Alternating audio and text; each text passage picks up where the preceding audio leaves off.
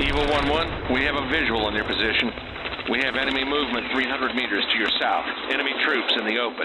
Small arms and R P Gs, you are clear to engage. Roger, Evil C P. We are T I C. I say again, we are troops in contact, requesting air support. Stand by for call for fire. Solid copy. Troops in contact. Be advised, air is red at this time. Repeat, air is a no-go. You're on your own. Dig in and give them hell. Give them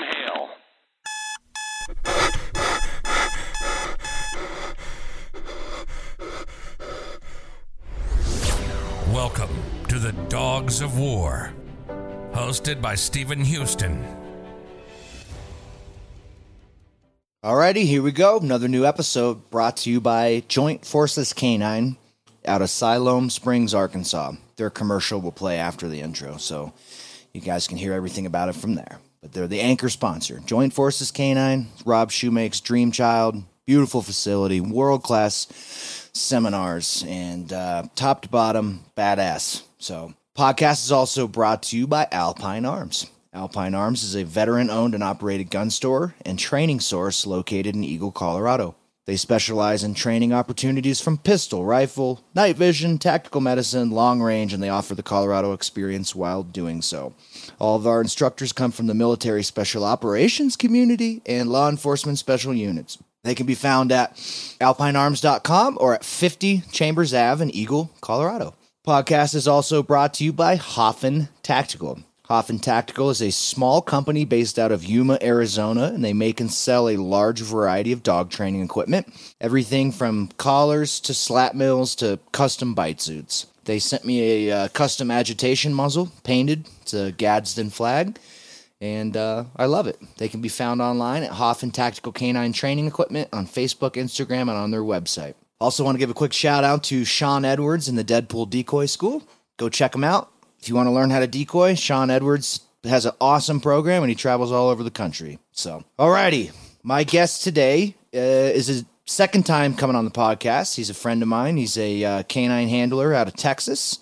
His name is Stephen Anamarchi. He uh, witnessed a search and rescue team during nine eleven, and that made a super profound impact on him. He knew he wanted to get into the canine world. So, fifteen years later, he was involved with the... Uh, Houston, Dallas, Texas Police Department, the deadliest attack on law enforcement since nine eleven. He he had to clear downtown for I E Ds, and uh, he realized then that's why he started working canines. It came f- full circle.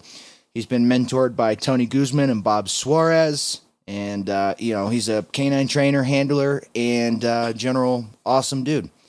So this episode got a little heavy. Stephen lost a uh, fellow coworker, one of his buddies, close friends, recently, and we go into depth about that. So we're doing this episode in uh, the uh, honor of Phil. So hang on. If you have any questions or anything, shoot us a text. And uh, yeah, this is a conversation that needs to be had. So the veteran community has been dealing with this for far too long, and so has law enforcement. And, and, and it's just time to talk about it and have these uncomfortable conversations. So without further ado, please give it up for the great and powerful Stephen Antimarchi. From basic to advanced training, Joint Forces K nine offers Arkansas's best dog training services. Whether you want to get your pet up to speed on basic obedience or are looking for more advanced training such as specific odor detection, personal protection, competition and trial prep, service dog training, and more, the professionals at Joint Forces K nine will help your dog become the best that it can be. Joint Forces K nine is veteran-owned and offers all levels of training for pets and working dogs on their twenty-acre dog training facility, which includes kennels, an indoor training arena, a pro shop, technical ponds, a trial field, and an agility course. Contact us today for more information and a free evaluation. You can also learn about our boarding, grooming, and working dog sales. Joint Forces K nine, w w w dot joint forces k nine dot com, or call four seven nine, eight zero two, zero seven seven five. joint forces k nine dot com, four seven nine, eight zero two, zero seven seven five. How's everything going, dude? Bro, we have been busy, to say the least. Lots of stuff happening, but, uh, you know, mostly really good stuff, man. I can't complain. Got staying busy, for sure. What'd you have going on last week? So... we uh, unfortunately, and I hate to be like starting this with uh, some bad news, right? But I think you and I talked about it. Uh, we had a, a canine handler that I was close with, uh, part of our training group, a dude that uh, is highly respected. Um, he uh, he committed suicide, and that's uh, is the first time it's hit me this close. You know, um, to be honest with you, still still kind of grieving through the process. Um, when you and I talked about coming on here again, that was the last thing I thought you and I would have to be talking about, right?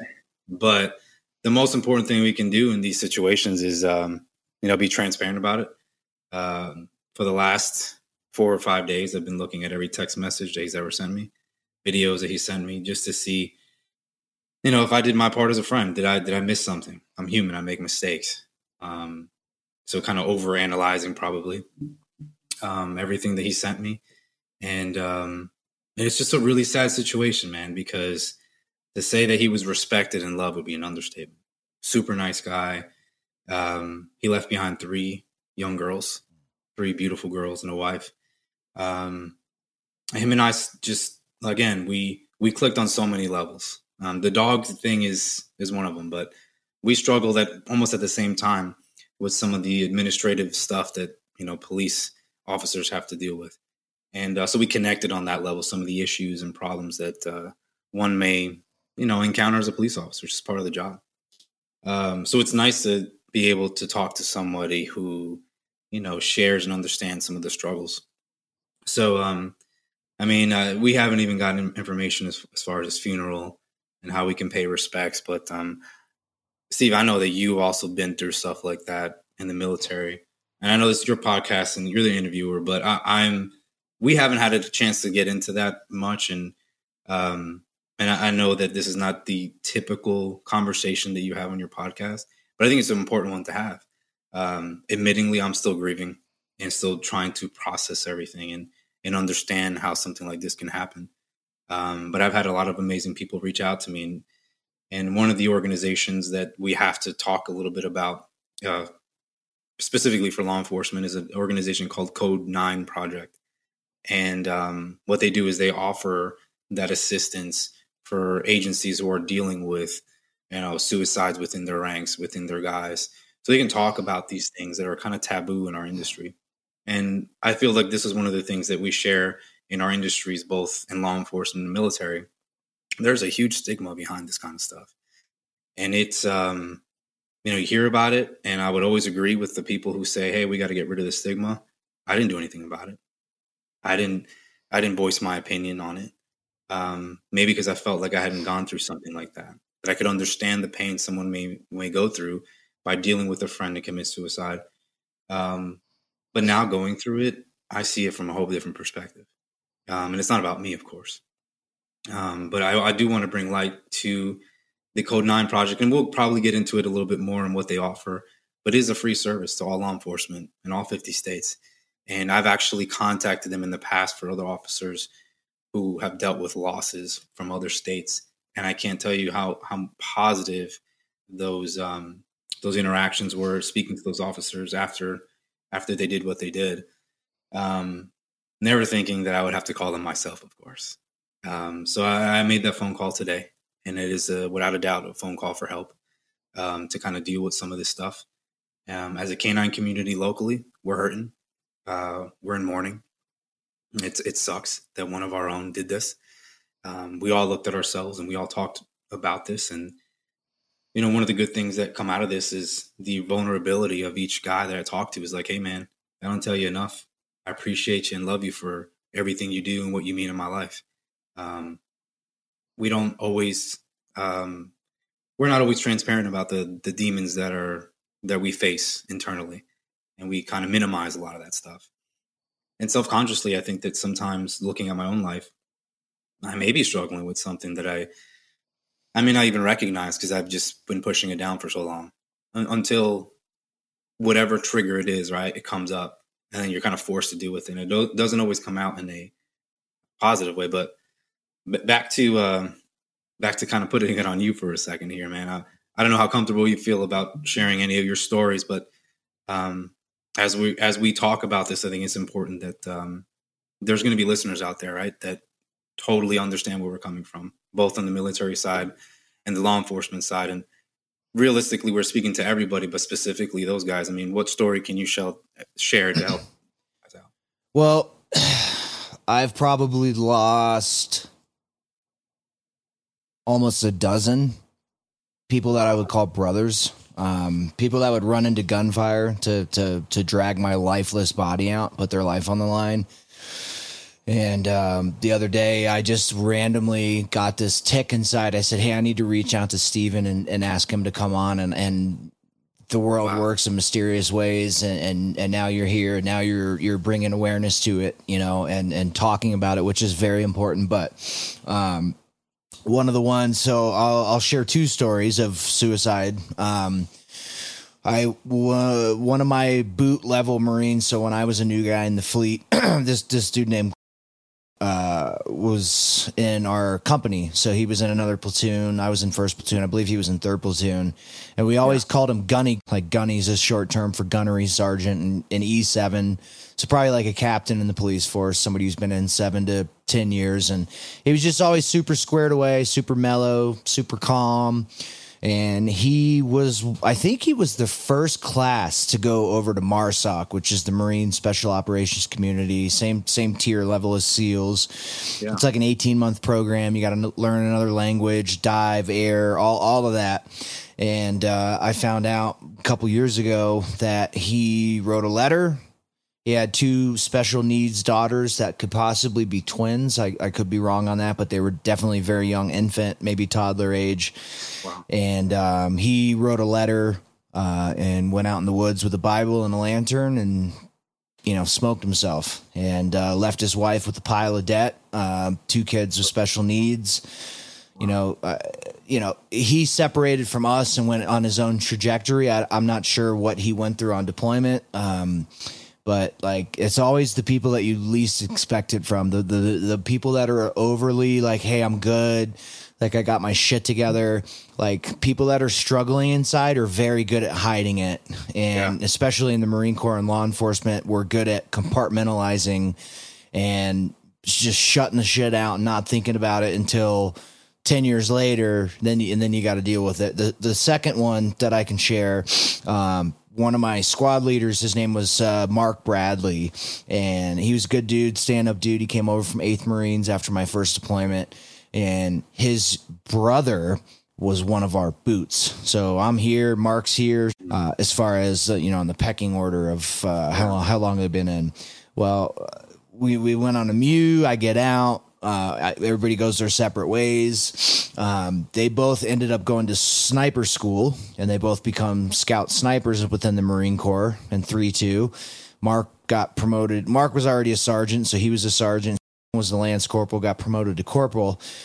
Uh, on the Afghanistan deployment after I got out, which was a struggle that I dealt with because I was sitting at home fucking drinking myself to sleep every night in a recliner, yeah. hearing, getting a phone call every few weeks. Hey, such and such got hit, such and such lost their legs, blah, blah, blah. I get a phone call. Hey, Mark, Mark got hit. He got hit on, or he got hit right before, a couple weeks before Father's Day in two thousand eleven and oh, lost both of his legs. His brother is in the same platoon. In, in Afghanistan, different sniper teams. Yeah. But um, when he came back, the younger brother, so so Mark, the one who lost his legs, ended up passing away two two weeks later. And if I'm not wrong, it was on Father's Day of two thousand eleven that he passed. His younger brother got real bad into uh, dope, um, opiates, prescription, heroin. Uh, more than one time he would message me in the middle of the night, man, hey, I need money to get to work. I need money to get to the bus. It was always something. And I'm like, bro, if you want some food, like send me the grocery store closest to you. I'll fucking call and put some on the books, but I'm not sending you any money. Like I, I, I know what's up. And uh, on Christmas Day last year, I believe committed. So, well, I, I don't want to say that with a hundred percent, but he O D'd. Um, mm. And you know, It, it could have been accidental. It could have been not. But um, I've I've had a lot of people close to me. Um, I can get Hutchinson, Dreyer, him. My best friend tried to kill himself, hit a tree head on, doing like seventy miles an hour with his seatbelt off, got ejected, fucking was paralyzed, and now he's alive. Um, you know, uh, Johnson. Um, you know, if I sat here and really thought about it, like I, I could, I could rattle off a bunch of names, man. And, and it's a problem, dude. And, and in a men's world and in, in a man's profession with men of men, alpha males, nobody yeah. wants to talk about yeah. their struggles. Yeah, man, it, it's tough. And, um, I, I'll tell you my, my initial response is it was probably to you is disbelief. There's no way that that guy would do that.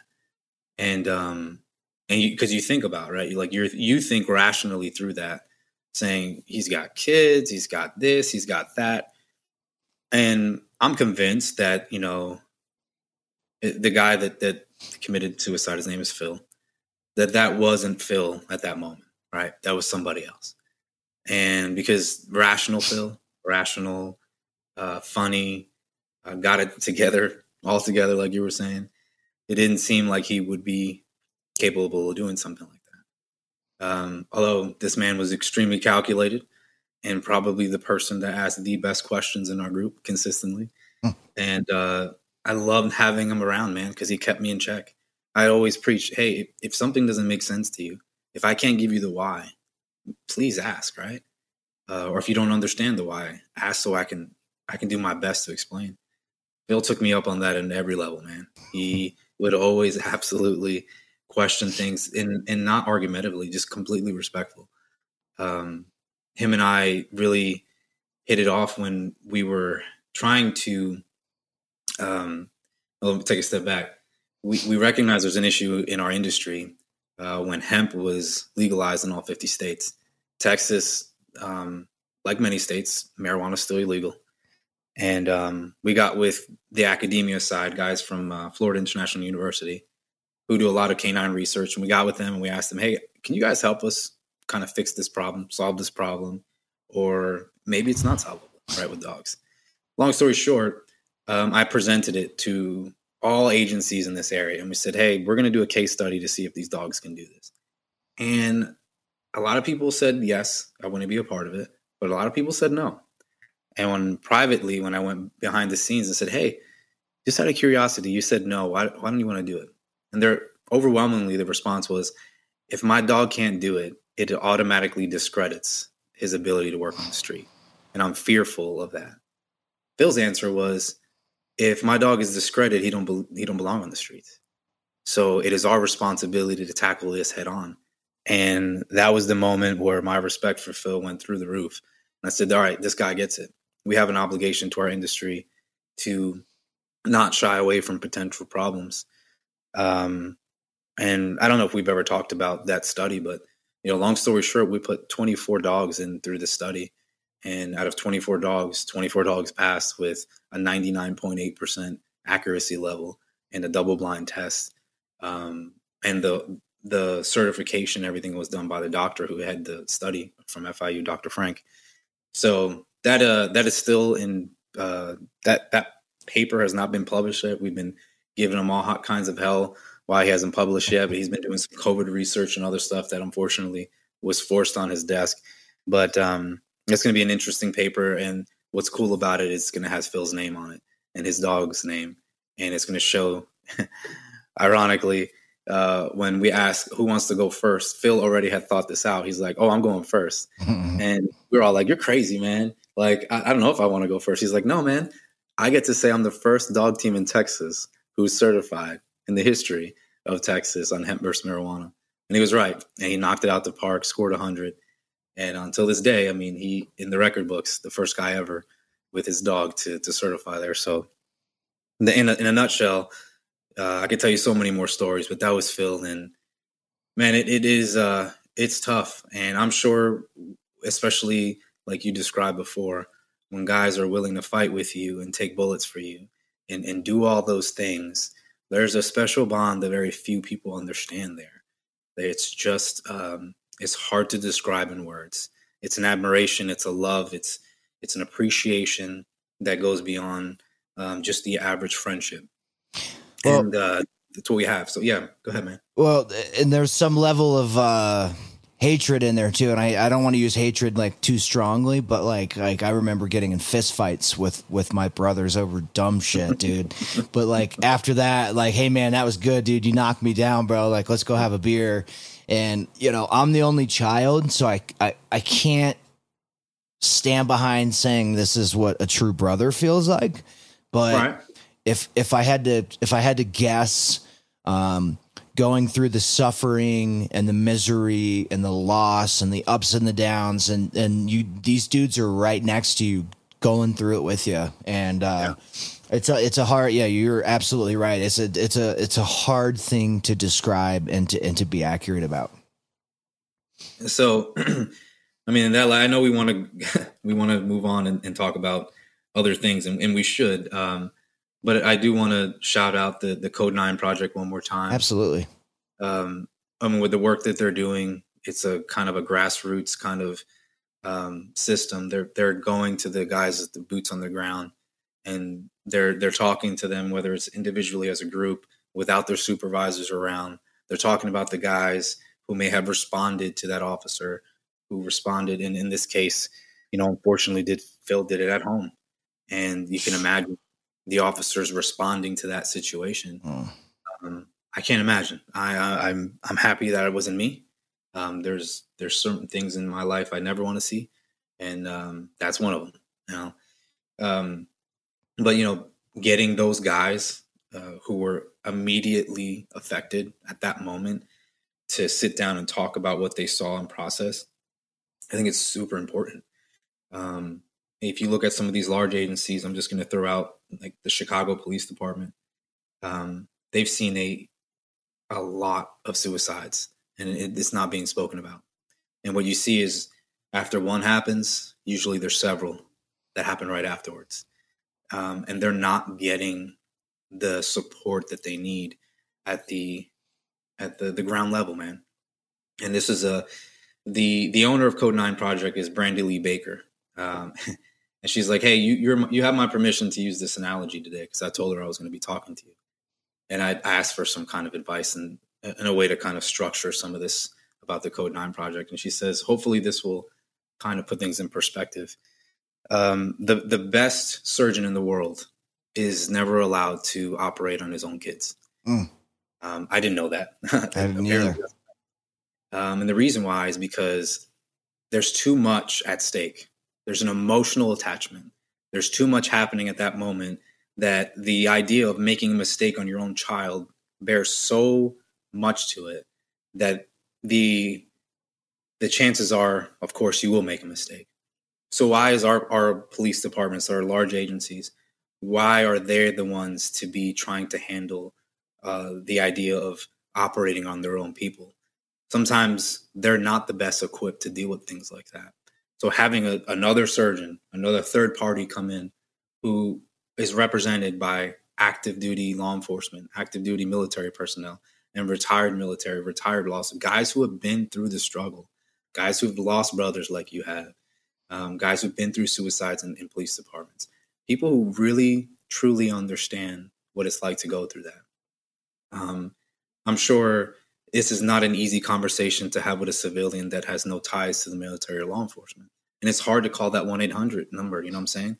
That suicide hotline, you're, there's a stigma even there. And I'm sure they've done great work. And I, I don't mean to to say anything negative about that, but I know most of the guys in law enforcement are not going to call that number. Mm. But what if the other person on the phone is a law enforcement officer? What if the other person on the side of the phone actually understands because he's been through it and he gets the idea of administration not having your back or pushing it to the side and acting like it's not a big deal and, and asking you to go put your uniform on the next day and go to work like nothing happened. That's a big deal, man. Um, so Code Nine Project, um, if there's a way that I can send you a link, I will. Hopefully we can, we can start posting that and, and really promoting such an important free service that's out there. Um, but anyway, man, I, I feel like I took enough, uh, enough of this podcast time on some heavy stuff. Uh. It's where you want to take the conversation, brother. It's it's all good, man. This this conversation, you're kind of pushing it down. Like like this conversation needs to be had, and people need to hear this. You know, there's no shame in taking up time or any of that. You know, like that. That's where we're minimizing what right. just happened, and this is somebody that you, you know, was a brother to you, and, you know, we could talk for an hour on it. I, I don't, I, I would be totally fine with that. But um, I, I do agree with you one hundred percent. And, um, you know, if you know the people that run that organization, I would love to have a conversation with them and, uh, you know, maybe work something out where it, you know, I can mention them on the podcast or whatever. Um, and I, Dude, I've said it time and time and again, and at the risk of repeating myself, like I always do, um, like military have a special view of law enforcement. At least I do. And at least the guys that I've talked to do. Like when, when we deploy, we go to a foreign country, fucking twenty hour flight away. Right. We're there for seven months. We do what we do. And then we come home. Like yeah. you guys are there every single day. You see the worst of the worst on a regular basis, and you can't shut it off. You live in the same place. There's no, there's no, you know, protocol in place. Like with us, like you got to have a minimum of six months back at home doing training, blah, blah, blah, blah, blah. What changes do you think could be implemented on, on a, on a, you know, across the board level that would actually have a, a you know, a positive impact with law enforcement in these issues? Well, being able to talk about it is the first part, right? It's such a taboo subject, and um, there's a there's a lot of misconceptions out there. Um, I, I talked to an officer today who called Phil a coward, and I'm like, I don't think you understand, man. That takes like, more I, balls than than you think right. to fucking yeah. pull the trigger, dude. Right. So, and I understand he's coming from a place of pain, right? Like that's the way he perceives it. But you can see how the misunderstanding of what was happening in those moments prior. He doesn't, he, there's no way he understands with a comment like that. And I'm not mad at him for saying that. He's talking to me about how he really feels. And that's part of him going through the process of, of mourning, right? He's one of our brothers. Um, but educating that officer, right, by the people who should be educating them is the, is the most important part. I'm not that guy. I'm not a professional in that regard. Um, I can just freely talk about how vulnerable this has made me with my own guys and how I believe that's going to benefit Our, our our ability to communicate about tough things and even our ability to get closer as a group. And I'm looking forward to that. Something that was probably one of my weaknesses, I hope to become one of my strengths, all because I'm going through something that I realize there's an opportunity here. Phil wouldn't want you to waste it. Don't waste it. Um, so although like I, I when you when you asked, hey, do you want to come back on? I was like, yeah, man, we, there was so much we didn't get to talk to in the first episode. I was excited about hitting all these topics, and, you know, the world has a way of organizing things the way it should.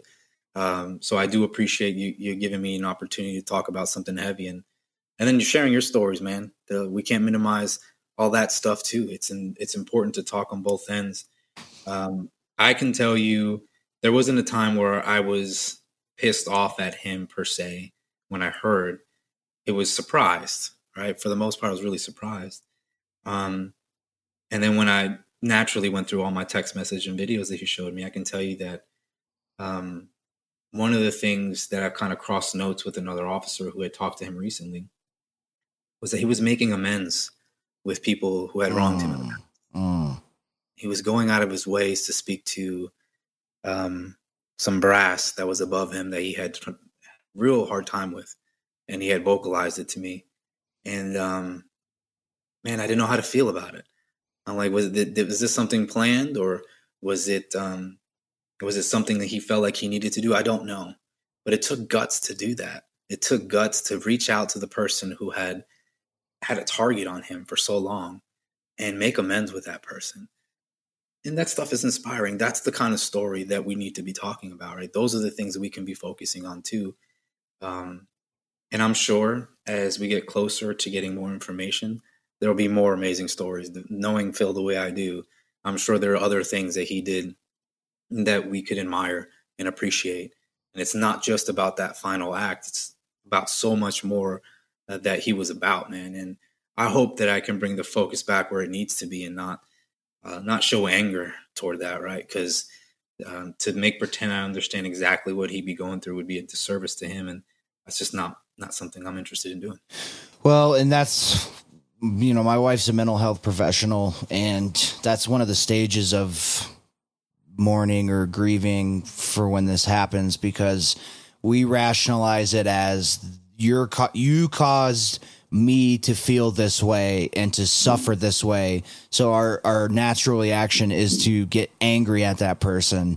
Yeah. And I mean, that's completely normal. Um, I, I do think, I, I don't want to call it like a blessing in disguise, but I do think that the impact of what happened will carry more benefits through you and through everybody you guys touch and work with.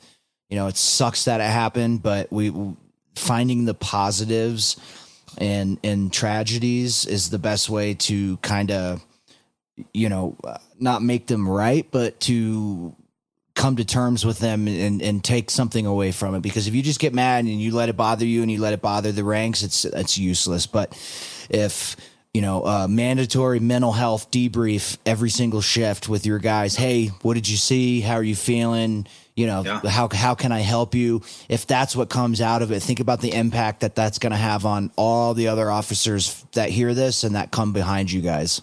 Yeah, for sure, bro. For sure.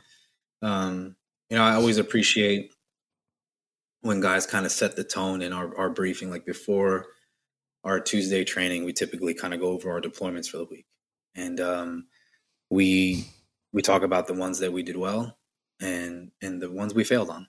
And we're we're trying to learn from each other, right? And be brutally honest about our mistakes we made.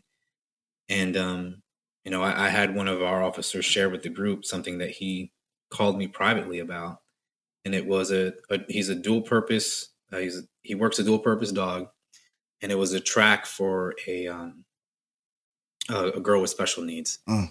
Um, and he was not sure. He's like, man, my dog is expecting a bite at the end of this track. I don't think my dog is the best dog for this. And uh, he realized quickly that the, there were no real other options. So he said, you know what? My dog's got a good proximity. I have enough control over my dog where as we're getting closer, I'm going to pull back and we're going to have our other officers continue the search, which is, you know, thinking outside the box there, which I really appreciated. And his dog is picking up a scent article and is doing its job beautifully. Um, and then it gets to uh, like a, a pond or a lake, and the dog starts kind of circling in an area. And he's he's convinced that his dog is messing around. He's trying to get him all out of the water and back on the track. Mm. Well, unfortunately, the little girl's body was in that water, exactly where the dog was. Mm. And she happened to be around the same age as this officer's daughter. And as they pull her out of the water, the family is behind him. Mm. They see this horrific scene kind of unfolding in front of them. And he he called me, man, and there was there was a lot of grief in his voice. There were tears, and there was, and he's like the the guy who's always cracking jokes in our group, the guy who works out the most. He's that guy, but he broke down. And part of me was, well, first off, part of me was destroyed for him too, right? Like it, it broke my heart that he had to see that and made that correlation with his own daughter. Mm. But part of me was super proud of him that he would call somebody and tell Talk him how he felt. You see what I'm saying?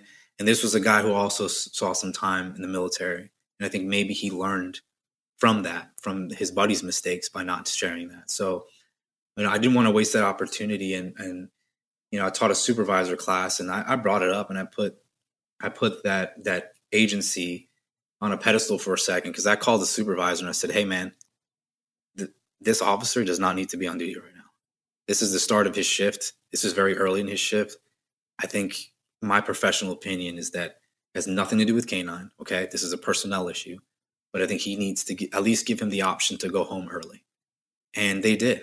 He called him right away. He told him, you know, what was going on. They had that conversation. And um, I'm proud of that agency for taking that step, because that stuff's important, man. Um, they didn't minimize it. They they recognize that if I'm calling you at eleven o'clock at night, it's probably for a good reason. And um, I'm proud of the officer for being so transparent about that kind of stuff. And I think it rubbed off on us, because It it really allowed us as a group to recognize we're on this together, man. We see the ugliest of the ugly. And um, because of that, we should be willing to talk about it more, because within our group, within our circle, there are very few people outside of that circle that really understand what we go through.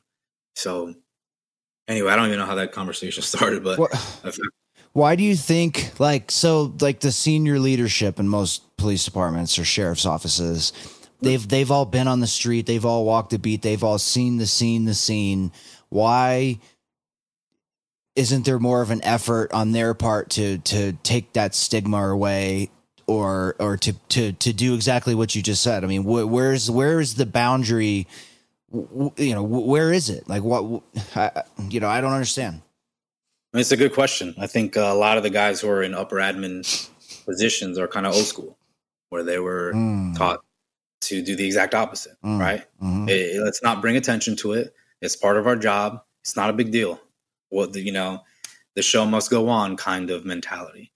And um, so with that, you have a culture that's still hanging on to that notion that we should just be able to get through that stuff without a problem, or it's not a big deal, or minimizing it. Um, I think that the emotional intelligence of some of these agencies at the upper admin are, are it's getting better as a whole. I think it's safe to say that it is getting better, but I think we can be doing more um, to get better information out there and educate guys um, in a more effective way. Um, these are tough conversations, man. It's easy for me to be on the side of the microphone and say, you know, as an administration, you, you've got to really do X, Y, Z. That might be true, but I know there's a lot of things behind the scenes that, that they may not understand themselves. They may not be trained to tackle something like that. I was lucky that the supervisor I called that day was more than willing, not only to get up and take my phone call, to follow through, not just that night, but the following day, and then the following week, and then the following month, call me and say, hey man, how do you think he's doing? Like, do you think, do you think he's processed this? Like that's, that's rock star that's, stuff right there. That's rare. Mm-hmm. It really is. And, but it shouldn't be, right? Cause it, how much effort does that take? Like most of the supervisors, I would think, in my experience, do truly care for their guys. How they show it may be a little interesting, uh, but that that was a perfect example uh, of a, of a supervisor who got it, who totally understood um, the opportunity he had in front of him to to really be there for his guy. Well, and and to me as a civilian, but somebody who's been in a form of the game before, it would seem to me like it would be a liability to have people on the street as an officer carrying a gun and a dog who are struggling mentally. Like it seems like you would want people there one hundred percent in the game and focused and, you know, not dealing with stuff. So t- it's just, it's just so odd to me, especially in the canine world and in law enforcement, like the lack of resources. It's, it's astonishing, dude. Like I see every single day on Facebook, like police departments are posting for GoFundMes to get fucking stab proof vests for their dogs or heat alarms for their cars. Like what, what, what are we doing? I, I don't understand that. You know, uh, it seems like you would want everybody there sharp, all their shit together mentally, uh, and, and, and ready to go. Yeah. Well, you have to ask yourselves, are, are, Are these supervisors sharp and mentally ready? Do they have the emotional intelligence to recognize when one of their guys is not? What what is that supervisor going through at home? What stresses do he have above him? Like it is, there are so many layers to this thing that, again, it goes back to your first question or our first conversation. It's having the conversation is the first step, right? And then and in being brutally honest about um, you know, myself as a leader, some of my deficiencies, some of the things I could have done better. Um, it's always something that I'll question if there was something more I could do for Phil. Um, but, you know, in that, I know that there's something I can do now. And that's going to be my motivation, right?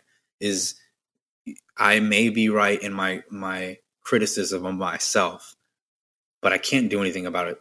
Stuff I didn't do right in the past, but I, I could take the steps today to be better as a leader and be there for my guys. And that's something that I'm committed to do.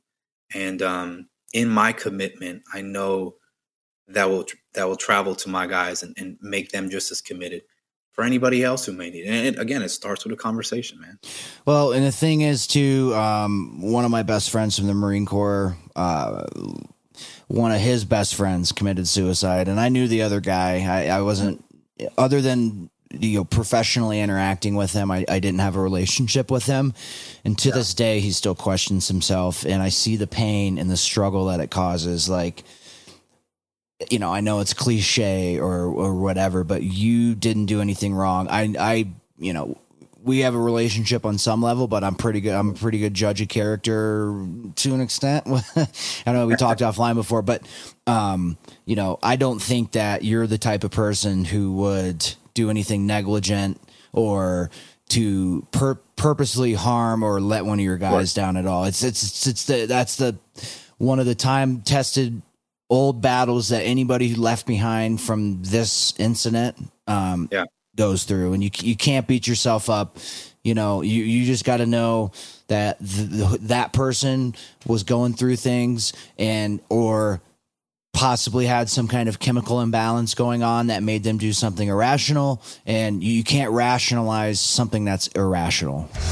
From basic to advanced training, Joint Forces K nine offers Arkansas's best dog training services. Whether you want to get your pet up to speed on basic obedience or are looking for more advanced training such as specific odor detection, personal protection, competition and trial prep, service dog training, and more, the professionals at Joint Forces K nine will help your dog become the best that it can be. Joint Forces K nine is veteran-owned and offers all levels of training for pets and working dogs on their twenty-acre dog training facility, which includes kennels, an indoor training arena, a pro shop, technical ponds, a trial field, and an agility course. Contact us today for more information and a free evaluation. You can also learn about our boarding, grooming, and working dog sales. Joint Forces K nine, w w w dot joint forces k nine dot com, or call four seven nine, eight zero two, zero seven seven five. joint forces k nine dot com, four seven nine, eight zero two, zero seven seven five. Absolutely. I one hundred percent agree with that. Um, yeah, it's tough, man. Um, and as it, this just happened, right? Like just several days ago. So the funeral arrangements haven't even been made yet. And uh, like my, my current stress right now is I, I am, I'm supposed to speak in Austin, um, and I'm supposed to instruct, and I'm supposed to have a nice class. And this has been something that's been set up for almost a year, and I'm dreading the possibility that I'll miss his funeral because I have to be in Austin. Um, right now, that's my biggest concern, is not being able to pay respect to my guy. Yeah. Um, it, did, did being there on that day or ten days later, dude, that's not the point. The point is, is that you go at some time and you, and you let it all out when you're there, and, and you do it, you know. um, I'm sure everybody understands. Personally, I, I don't attend funerals for suicide. Um, yeah. But I've also been through so many of them. Like at this yeah. point, I hate to say it, that like, I'm kind of numb to it. Yeah. Um, I don't, I, I don't want to sound like I'm cold or evil, but, um, you know, at the, at the end of the day, you know, uh, there's blessings that are going to come of this, and you're going to, he's going to live through you, and you're going to trickle it down through your guys. But at the same time, you have a family to support. And yeah. you have to do what's best for you. And, you know, I, that's just not something that, you know, we should beat ourselves up for, because at the end of the day, he's up there probably laughing at you like, bitch, you ain't missing this shit, you know? And, uh, I know it's a tough one, but, um, you know, I just, I just trying to, as somebody who's been through this, man, like, you know, don't, don't beat yourself up too bad, and, and don't let yourself suffer because of it, because they want us to live the best life possible. And the guys that have gone out on their shield, you know, they, they want to see us, they, you know, living, living every day to the most. For sure, man. I, I do appreciate that. It's, uh, it's easy to get down that rabbit hole, right? Like, uh, overly focused on, on being there on a certain day. But like you said, that there are ways I can honor him from now to the end of my life. And that's more important than being there or not being there uh, one specific day. Um, I just, part of me feels like that's a part of the your duty mourning process. Yeah. You see what I'm saying? And duty. Yeah. Um, as a guy who, who certified him, who trained him, who had really meaningful conversations. Um, but man, I am not looking forward to seeing his daughters, seeing his wife, you know, hearing taps being played, um, that stuff, uh, it gets me every time, bro. Me too. as, as a father. Um, I can't imagine. And uh, it sucks, bro. There's, there's just, there are very few words that they can describe that whole process. Um, but I, I'm happy to have this conversation, and thank you for uh, not shying away from something so important. Mm-hmm. And uh, you may not gain any listeners from this episode, but uh, I hope that the, if we can infa- we affect somebody in a positive way, just one person, I think you, you and I will both agree that it was worth our time. Oh, absolutely. My my goal is not to get more listeners. My goal is to help our communities. That's the whole reason I started this podcast. And the reason that it's morphed into L E O and K nine people is because I want to bring awareness, and I want somebody listening who might be about to take that step to say, that guy's been through what I've been through or worse. This is what he's done. And, and God, you know, I, I, dude, I can't tell you how many times I've had random people message me on Instagram and Facebook and say, dude, thank you for what you're doing. And, um, that means more to me than it's awesome, man. Sorry. That means more to All me. Right. That, that means a lot to me. And, um, you know, if I was wealthy, I'd be donating a lot of money and stuff like that. But, um, does, I have a voice. I'm good at doing this. So dude, you don't have to apologize at all. I, you know, I'm I'm very, very, I, I don't know what it was. It's something, I had no idea that you were going through this. And yeah. then it was like, boom, message Stephen. He's fucking excellent at speaking, and he would be a good next episode. And, um, you know, here we are. Well, thank you, brother. And uh, that's what, that's the, the people who do appreciate you. I mean, that's why they do, right? Because you're doing it for the right reasons. You're not selling yourself out there uh, for the idea of getting viewers or, or money per se. It's just giving people a voice. Um, the truth is, somebody out there needed to hear this. Yep. I'm convinced. Well, and that's probably why you and I are here today.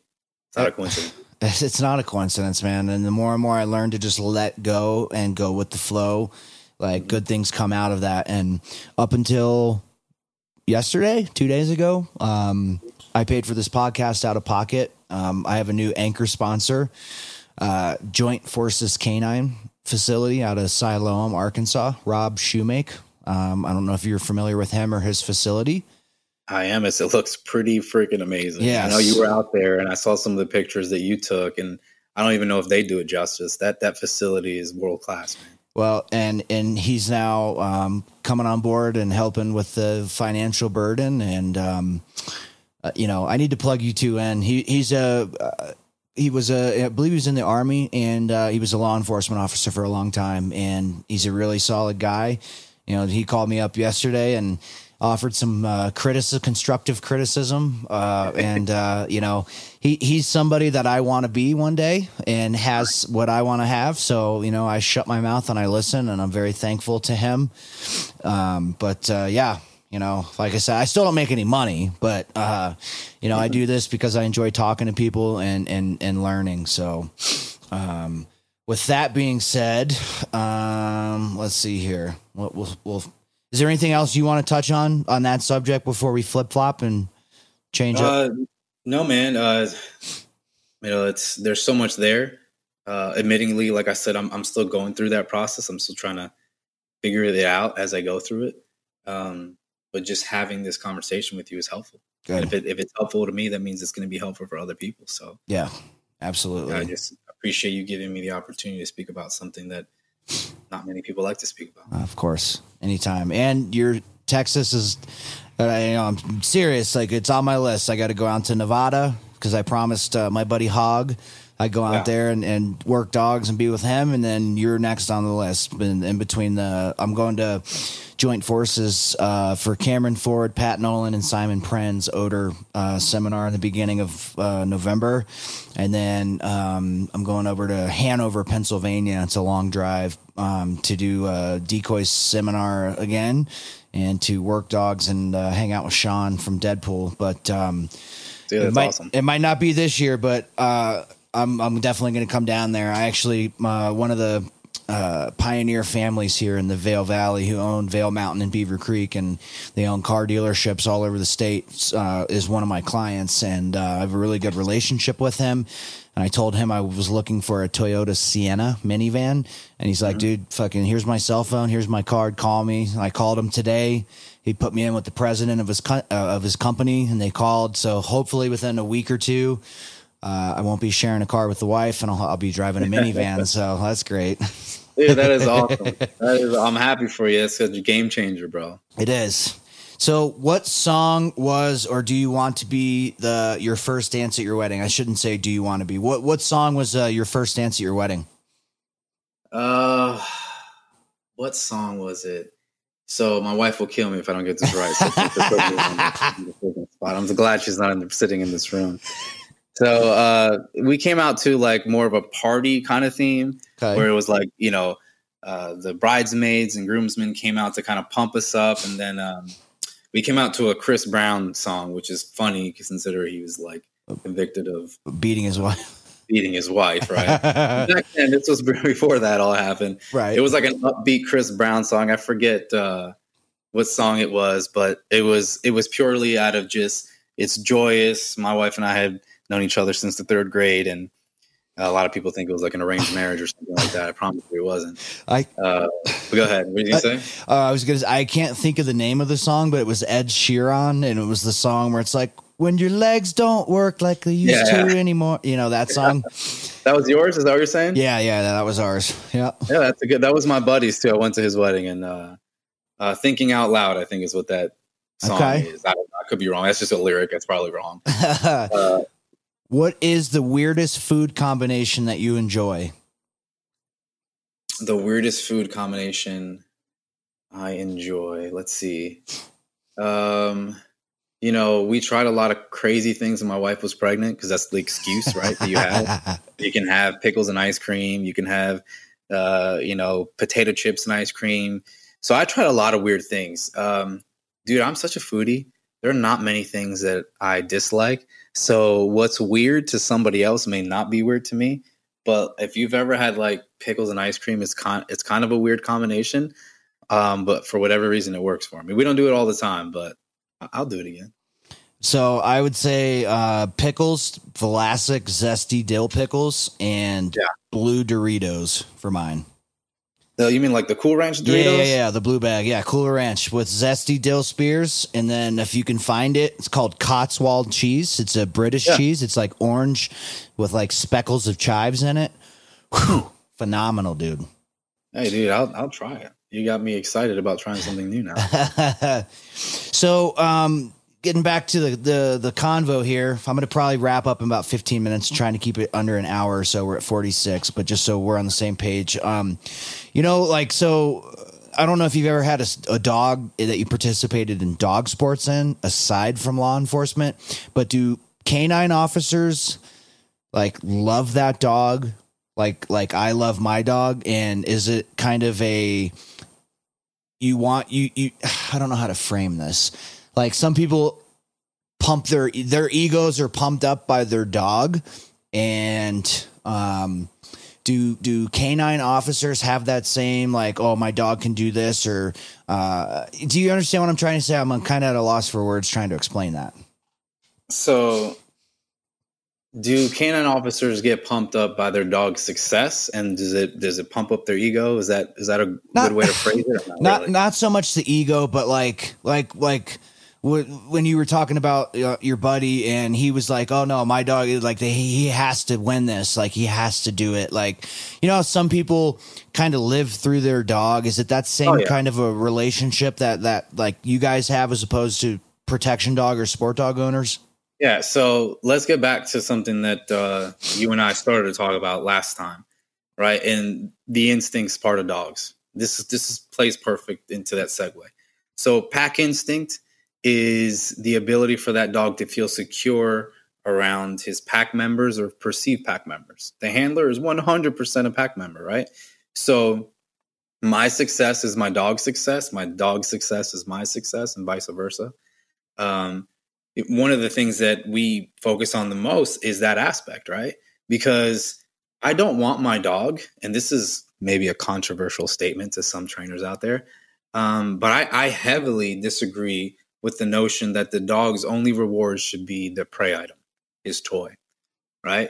It's the shared experience with the handler in conjunction with the engagement in the toy is what I believe makes the level of reward the highest it possibly can be. So yeah, like when we perform well, we're it's a local competition or whatever. Let's be honest, we're all we're all in it not to lose. We all want to to be the best dog on the field. But man, I can't tell you how much I enjoy seeing the relationship built up with um, the handler, that pack instinct being developed correctly. Um, because yes, the, immediately when that dog does well, the the joy uh, that's in that's that is that is not only seen in in the the vocalization of the handler, but it's seen physically. Like you can see his body in in a joyful state that his dog did well. And that's always really special because um, that moment also means something for that dog because he's perceiving all that and recognizing the difference in his handler as well. Body language is a huge thing for dogs.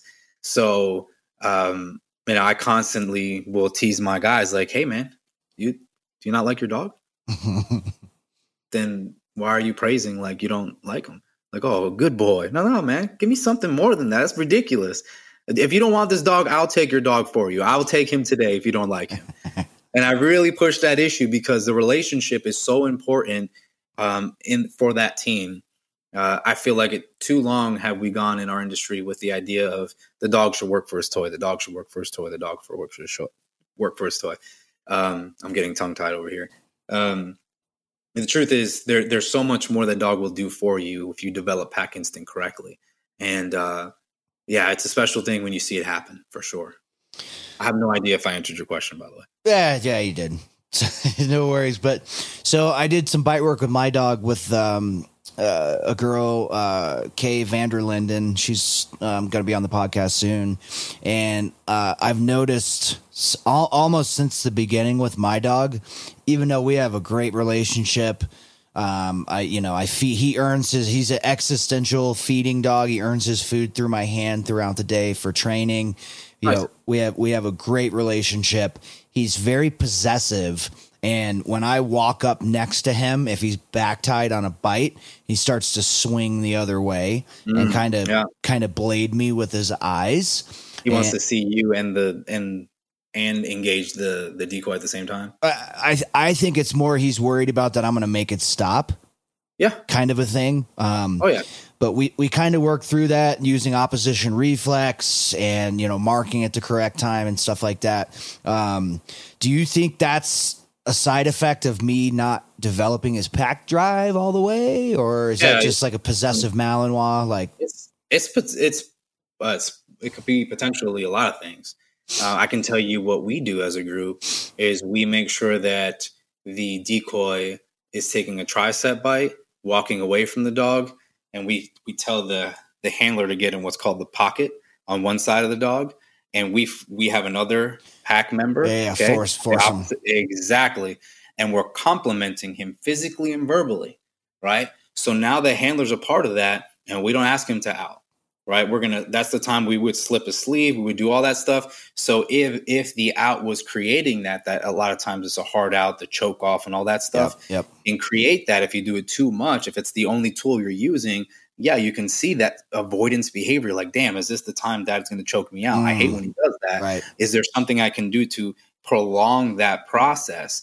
Um, so And I love that drill because I can also incorporate other handlers, which is super realistic on a real bite, right? You're going to have, you know, all the dogs and handlers call me Uncle Steve on one side and and maybe Ryan on the other. And we're going to be assisting on taking this bad guy down. So you see less and less of it when that happens.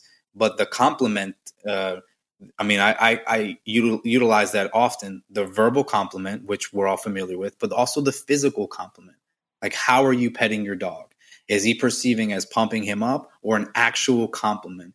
And the way we touch our dog when we're trying to to uh, physically compliment the dog is almost almost the tip of the nose, the top, exactly, and bring it right back to the bridge over his eyes and behind his neck, which Dopamine. actually pushes him forward. Yep, uh, a lot of the times. So you you have this beautiful opportunity to, when you teach that in bite work, also to get that in your detection. If the dog is further from the odor than you like him to be.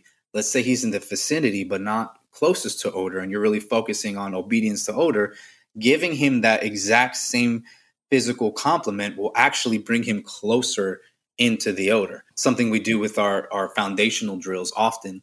So the dog understands what that means. So now when he's on the bite and things are getting crazy, let's get back to what the dog knows. It becomes a foundational piece of who that dog is. It's a great way to communicate um, all those beautiful things he may be doing. And then you don't give him that when he is doing something you don't want, right? So you don't, you start to not compliment the behavior, and he starts to go through different behaviors until he gets to the right one, which you'll compliment. So you're going through the whole operant conditioning, all four co- or all four quadrants, if you do it correctly. And eventually it becomes so uh, natural to the dog that he's expecting you to come in, and he's calm because he knows he's going to get complimented.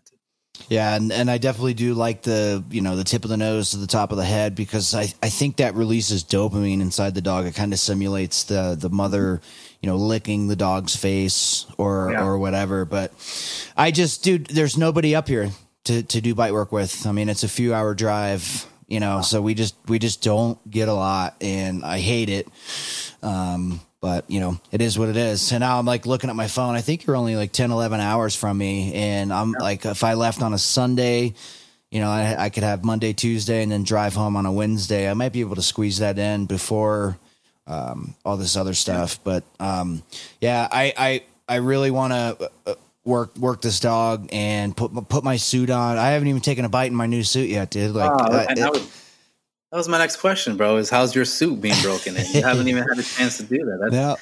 sad, bro. I know. I don't have anybody up here. I, I do put it on and do like try to do burpees and, and stuff like that. But uh, other than freak, freaking out the neighbors, I'm not making very much progress. I guess that would be really weird to look out my window and see some dude and doing burpees in a, in a bite suit. Especially if you don't know what it is. You know exactly. what I mean? Like, what's this dude yeah. doing, dude? So... Oh, man, what do you got going on next week? So I told you I was in Austin, uh, be in Austin Thursday um, at the end. Let's see here. We're oh, yeah. This, this week. It's Monday. I get my days or so. I only I don't yeah. have any days off, dude. I'm I got ten new pet clients. I've got eight lessons today through Wednesday.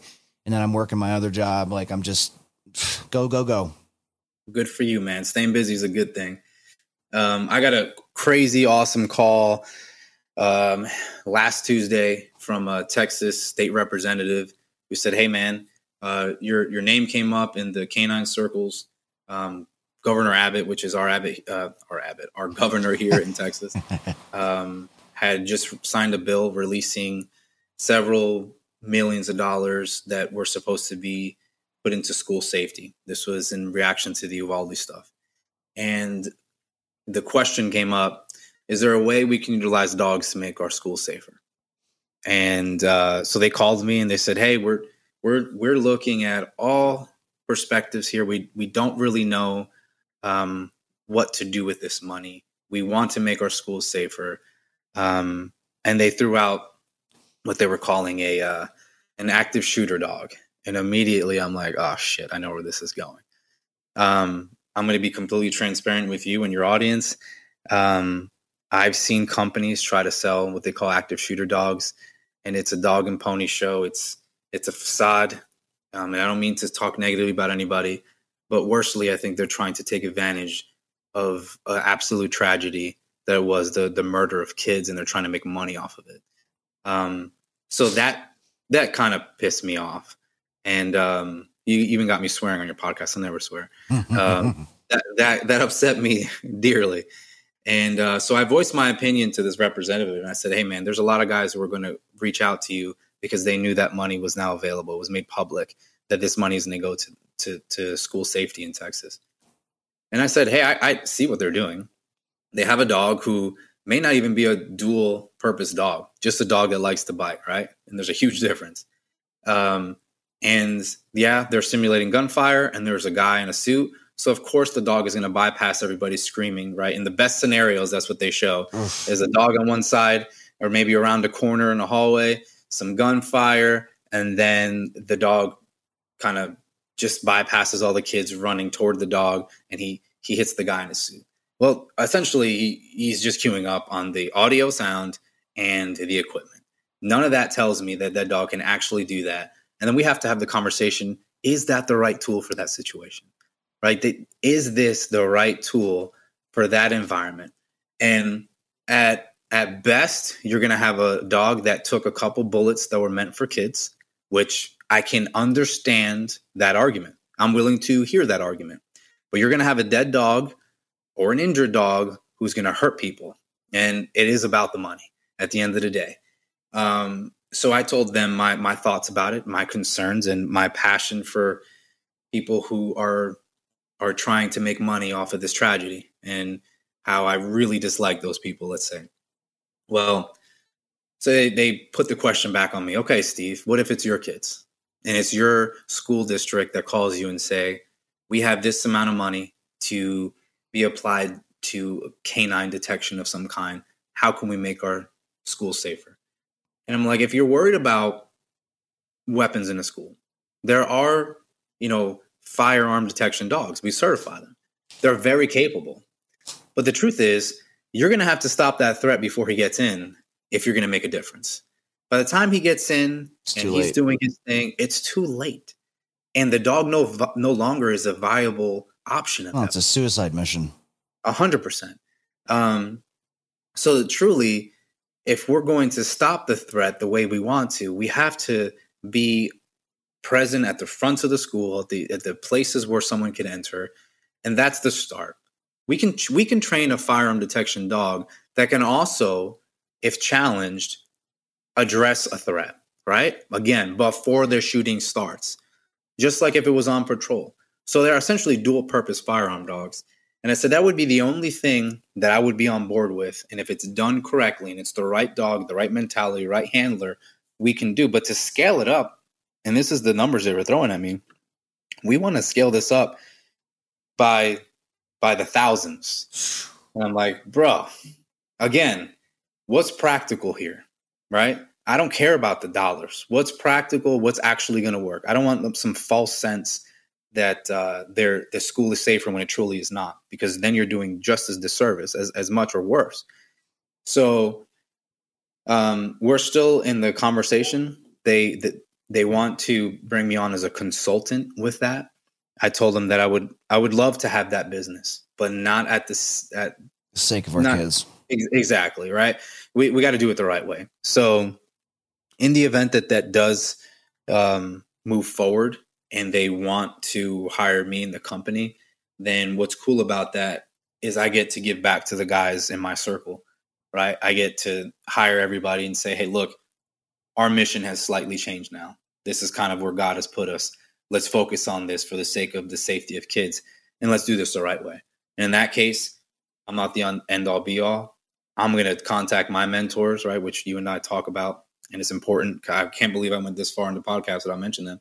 But Bob Suarez and, and Metro Dade Canine and um, and Tony Guzman, Metro Dade Canine, um, those are the guys that have done everything for me as far as education and pouring in uh, all they had in me when I was a dumb, uh, arrogant, thought what he knew what he was doing canine handler who who threw who threw the term trainer like I knew what the hell I was talking about, and um, they beat me down verbally. They gave me an ass whooping.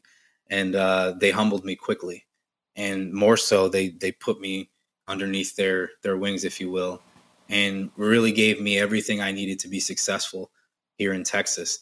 And um, yeah, man, so I, I owe everything to them, and it's uh, always important to me that I give credit where credit's due. There's nothing I created, and I didn't reinvent the wheel or anything like that. I just been given a, a platform, an opportunity to um, to be blessed enough to to lead those canine guys that I do every week. And man, the company's growing. I think you talked, uh, we talked a little bit. We're going to be in South Africa um, later in the year. Um, we got hired to go out there and help. Those guys said that they're stuck in like maybe the early nineties when it comes to canine training.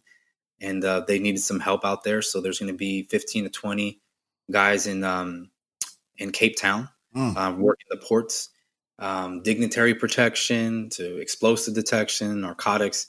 Um, they're going to do it all, and we're going to give them two weeks of our time, and we're going to do good work for them. And I'm hoping that that will be a, an annual thing where I can bring more and more people um, to assist these these people who very, um, very humbly ask for help. And um, I met them while teaching a, a at, uh, I think it was the K nine Cop Magazine conference in, in Vegas. And they waited an hour, bro. When I was done with my demonstration and my whole thing, we had people to come up and ask questions. They waited an hour and they were like, hey, man, um, would you be interested in going to South Africa? And I'm thinking, yeah, I mean, why not, right? Well, when they told me that they were going to take care of absolutely everything for me and the kind of the deal they were thinking and the vision they had and where they wanted to take their K nine program over there, I was the one humbled.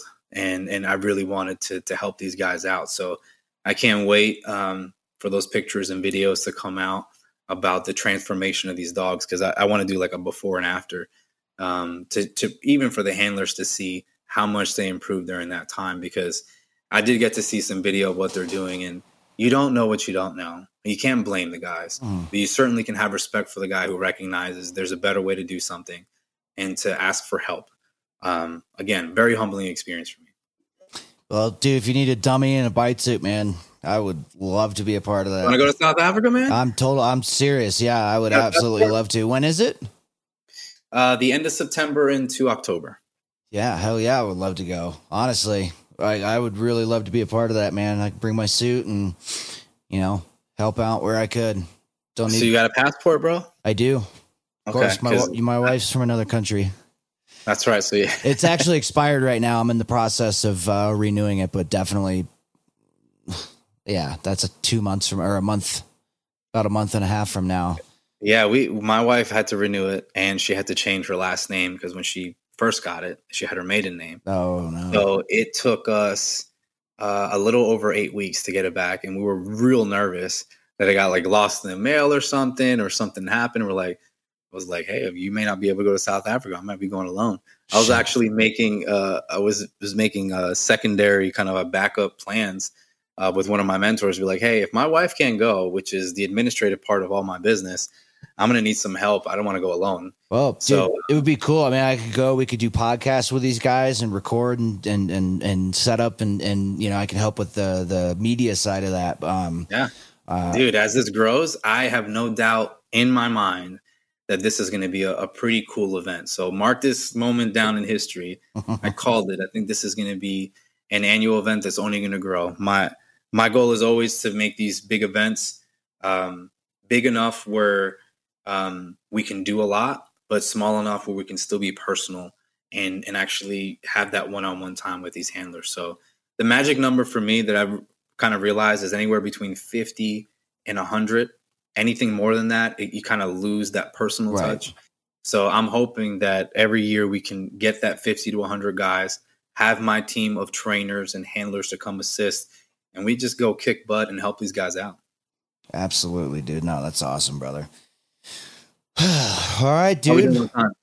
We're an uh, hour and seven, so we'll probably uh, shut her down. I need to go take my little dinosaur out and do uh, another training session and get some exercise in, brother. But uh thank you so much for coming on and uh, taking the time to, to do it. I really, really appreciate it. Well, thank you. Uh, thanks for giving me the opportunity to talk about some deep stuff and a little bit of canine stuff. And hopefully when we do this again, um, I have an update on some of the canine stuff. And man, I really like when you come to, to Dallas to be able to do the podcast. And um, I think we talked about it. All the guys have such interesting stories. I think you're going to want to talk to them oh. all. And, uh, especially the guys in the military and the things that they recognize are so different on the canine side that they had to kind of accept in the police side. It's those are stories better told by those guys than, than anybody else. Absolutely. And um, I, you know, kind of just, I've been contemplating finding somebody who occasionally could sit in and be a co uh, interviewer on, yes. on my podcast, man. And, and I really like the way that you, you know, hold yourself, carry yourself and talk and sound. So maybe we can plan that where me and you are the hosts for a couple episodes here and there. And we get some of these guys on or, or, or other people and kind yeah. of do a dual, dual prong approach. Thank you, man. Uh, thank you for saying that. I would love to do that. There's so many, there's so many good people out there, bro. And uh, we don't have to always look for the big names. Sometimes exactly. the big names oh. don't, don't always jive with what your mission and your goals are. I think that's why you and I connect so much. It's, it's not about the money. It's not about the fame. It's getting good information out there, uh, touching people's lives in a good way, and everything else works itself out magically. It always does. Sure. If you do things the right way, it always works out. I, I, I'm a firm believer of that. You know, I'm a Christian man. I think God has a lot to do with that, but I don't do it for those rewards, right? Like I, I do it for these conversations and the relationships you build on throughout the, throughout the way. Right. Absolutely, dude. I couldn't agree more. All right, brother. All right, my man. Take care. Stay safe. And we'll talk soon. All right, brother. You be good. We'll talk soon. All right, man. See you.